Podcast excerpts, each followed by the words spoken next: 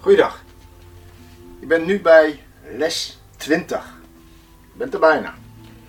Deze les gaat over specifieke supplementen. Dat zijn eigenlijk de supplementen die het meeste verkocht worden in de winkel, op internet en eigenlijk overal.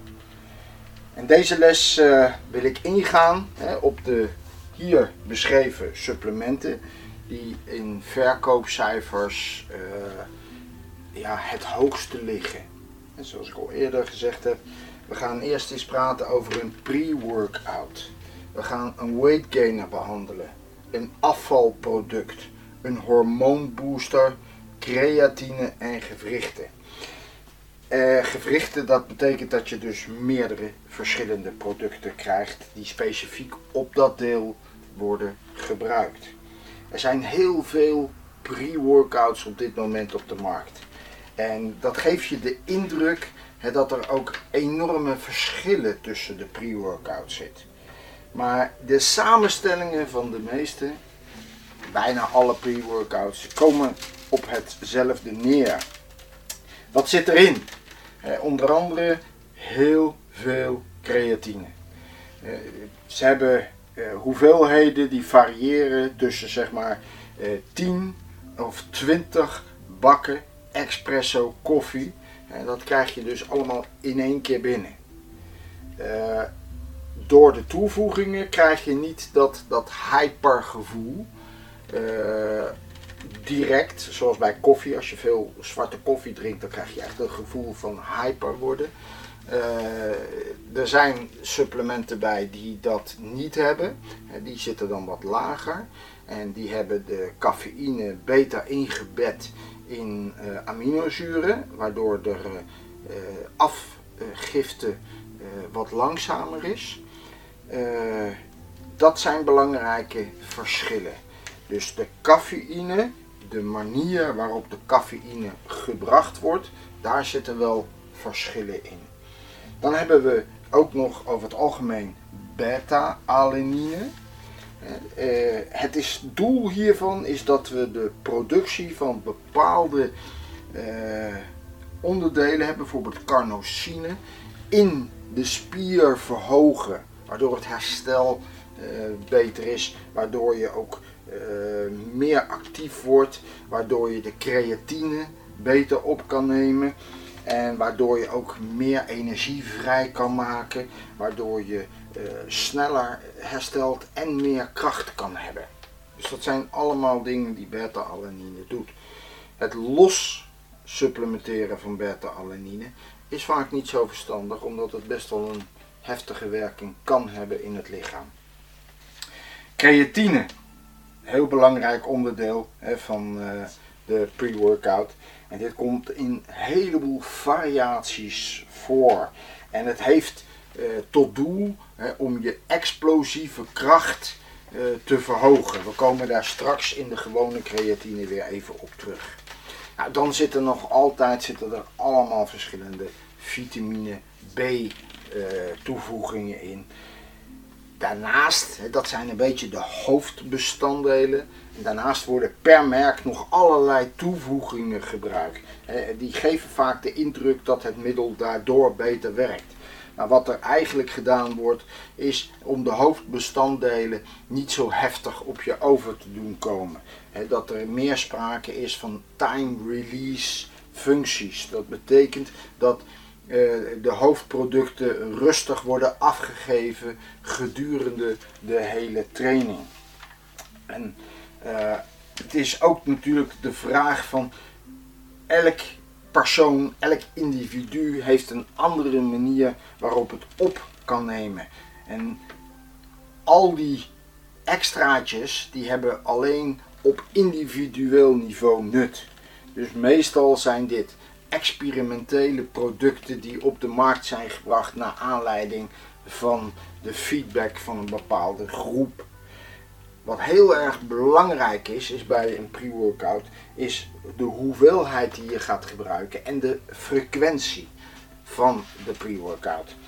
Want een pre-workout moet je beperken. De hoeveelheid en wanneer je ze eh, gaat gebruiken. En dat moet verantwoord worden gedaan. En wat is verantwoord? Dat is wanneer je bijvoorbeeld uit een kantoorbaan komt, hè, waar je fysiek niet echt zware inspanning hebt gedaan en je voelt je moe om dan een pre-workout te gaan gebruiken en dan naar de training toe te gaan.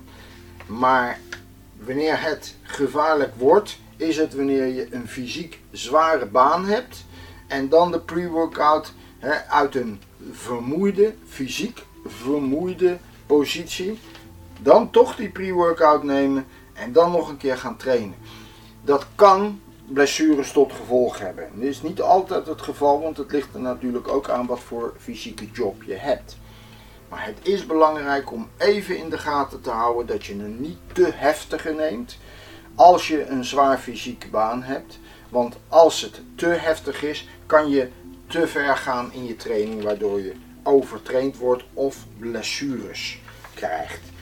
Wanneer neem je het eigenlijk in? Nou, je neemt het ongeveer drie kwartier voor de training in.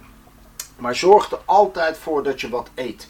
De meeste pre-workouts komen vrij agressief op een lege maag over. Dus eet eerst iets, wacht even, neem het in en ga daarna pas uh, prepareren voor je training. Drie kwartier voor je training is echt een beetje het minimum. Want het moet namelijk door je maag en darmen, dat hebben we in de vorige lessen ook al gehad, eerst verteerd worden, opgenomen en in het bloed komen, waardoor het in de spieren kan komen. Dus het is heel belangrijk dat het op dat moment pas ingenomen wordt en je de tijd neemt om het op te laten nemen. Neem het af en toe. Neem het niet elke training. Herinner je nog wat ik vertelde over die gewenning? Je mag geen gewenning krijgen aan dit product. Want dan werkt het niet meer. En dat is zonde van het geld. dus pre-workout zet je neer, gebruik je wanneer je denkt van oké, nu heb ik het nodig. Dus blijf elke keer je kop erbij houden en zorg ervoor dat het effect heeft. Voel het effect, niet het psychisch effect. Dan gaan we naar de weight gainers. De meeste mensen gebruiken weight gainers om aan te komen. Je kan met een weight gainer ook afvallen. Dat is een ander verhaal, maar het is mogelijk. Er zijn een heleboel verschillende samenstellingen. Die samenstellingen die hebben te maken met de groepen zoals koolhydraten en eiwitten. Nou, we hebben, de meeste hebben of een snelle koolhydraat plus een langzaam eiwit. Of we hebben een langzaam koolhydraat plus een snel eiwit. Naast die verschillen hè, in samenstelling is er een interne verhouding ook nog eens een keer anders. Bij de diverse preparaten verschillen dit, zoals bijvoorbeeld, we houden dan met een, een 1 is dat, noemen wij dat, een, een 80% koolhydraten en 20% eiwitten. Herinner je wel hè, dat we hebben die twee in verschillen en dan hebben we daar nog een keer een onderverdeling. Dan hebben we 2 is een 60 tot 70% koolhydraten en 30 tot 40% eiwitten. En dan hebben we een 3, dat is 50-50. En dan zitten ongeveer gelijke koolhydraten en gelijke eiwitten in. Maar je houdt er rekening mee, we hebben dus nu 5 indelingen. En de verschillen die ontstaan, die, die, omdat er een, een langzame opname en een snelle opname mogelijk is. er zijn mensen die die onderverdeling ook hebben. Dus je moet er rekening mee houden dat die onderverdeling bij de gewone mensen zelf, want daar is de verscheidenheid zo groot in de, in, in de producten, omdat de mensen allemaal anders zijn en ook anders reageren. Dus fysiek anders op het schema. Vandaar dat je even het boek wel nodig hebt, anders begrijp je niet wat, hè, hoe, je het schema moet gaan uitwerken en hoe je het schema moet toepassen. En uh, wat vooral belangrijk is, is wat we ook in de vorige lessen gehad hebben. En je moet kijken of iemand rijst, mais, graan, aardappels en dergelijke. dus die, die snelle en die uh, langzame koolhydraten, die afweging die we toen ook al hebben moeten leren maken, die moet je nu weer toepassen. over het algemeen reageert dus iemand beter op het tegenovergestelde. Nou, eh, zoals die rijsteter, die geef je die langzame koolhydraten en die aardappeleter geef je die snelle koolhydraten. Herinner je die les nog? Eh, let op, dat dit zijn slechts de algemene richtlijnen. Hè? Die werken en er kunnen dus hele sterke individuele verschillen zijn. Waardoor je gewoon, als het voor jezelf is, moet gaan uittesten en advies krijgen. Uh, op basis van de vorige lessen en de kennis die je nu hebt. En dan uh, die adviezen moet je gaan toepassen. Maar als je dus advies moet geven, dan moet je dat eerst goed gaan doorvragen wat er in de lessen staat. Nou, we weten ook dat we afvalproducten, dus ik heb al net gezegd, je kan een weight gainer kan je ook als afvalproduct gebruiken, door ook weer gebruik te maken van diezelfde gedachtegang.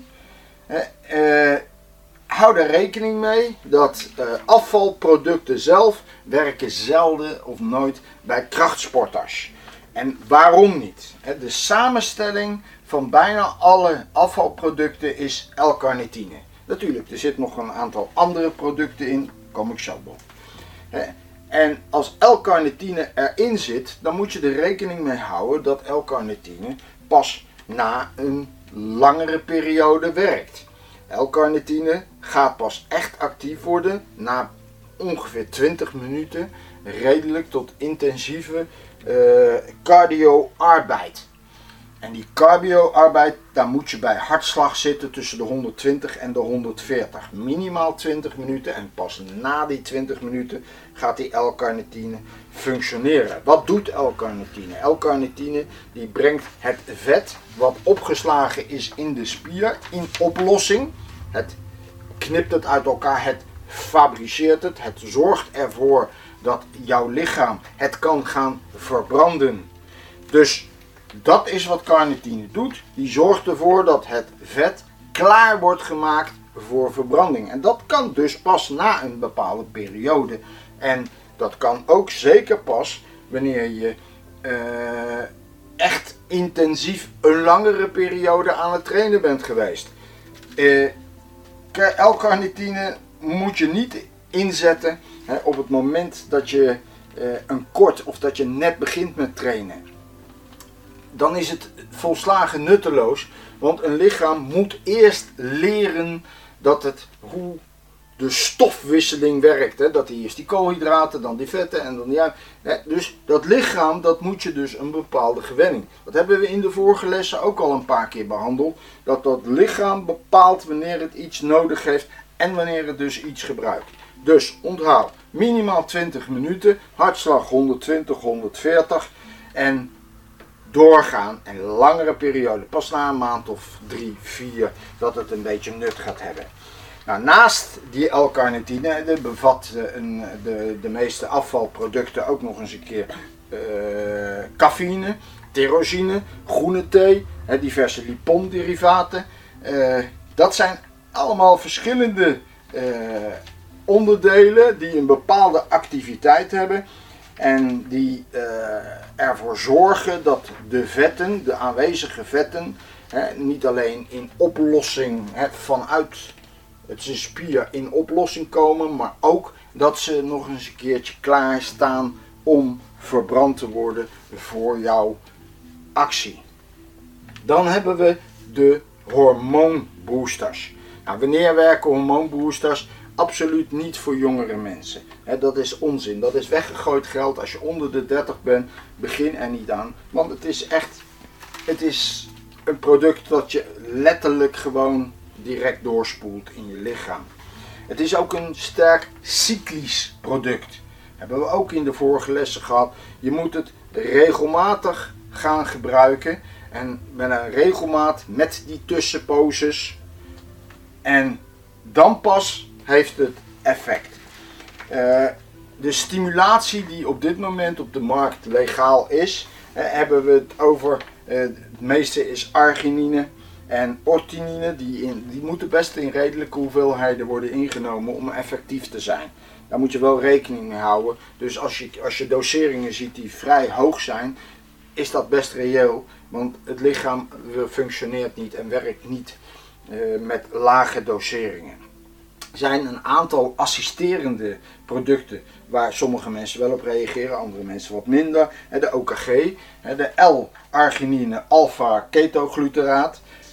Dat is een heel belangrijke, de glycine. En uh, de glycine herkennen we nog van dat uh, hele simpele uh, aminozuur.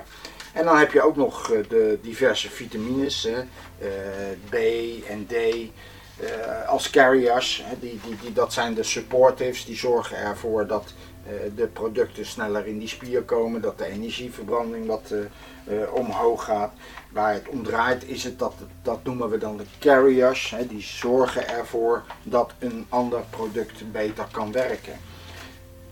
We hebben het al een keer eerder volgens mij gehad over de tribulus. Hè, de tribulus terrestris. Herinner je nog van die sapanoïden? Nou, tribulus terrestris is een hele goede hormoonbooster voor ons Europeanen. Omdat het dicht bij onze voeding staat maar dan wel in een sapanoïde van minimaal 60, 70, 80 procent.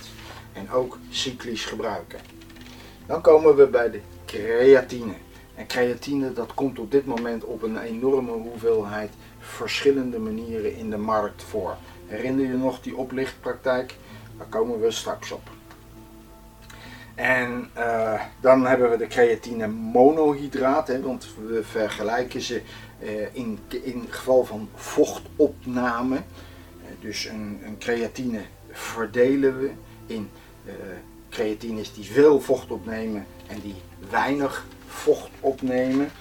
Nou, creatine monohydraat, dat zegt één hydraat. Mono betekent één, hydraat betekent vocht, H2O. Uh, het monohydraat houdt veel vocht vast.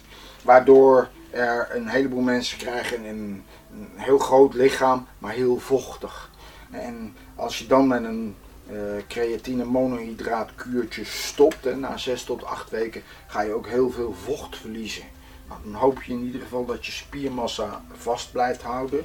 Maar je moet er rekening mee houden dat de, de, de kilo's die je gaint, hè, dus die je toeneemt, en dat je die ook makkelijk kwijt kan raken omdat er een sprake is van heel veel vocht.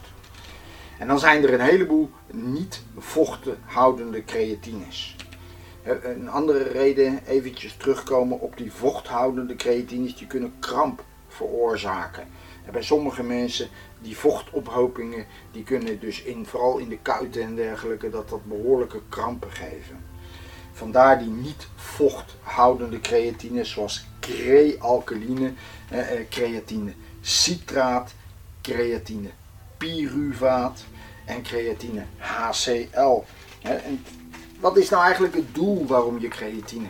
creatine neem je in om het krachtmoment te verhogen.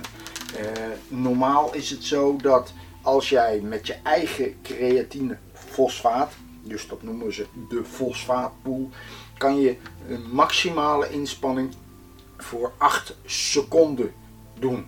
dus vandaar dat het door sprinters wel gebruikt kan worden en door de uh, 800 uh, meterlopers uh, al niet meer. Die 8 seconden, dat is heel belangrijk. Wat, wat zorgt creatine ervoor? Creatine die levert dus die fosfaten voor die fosfaatpool.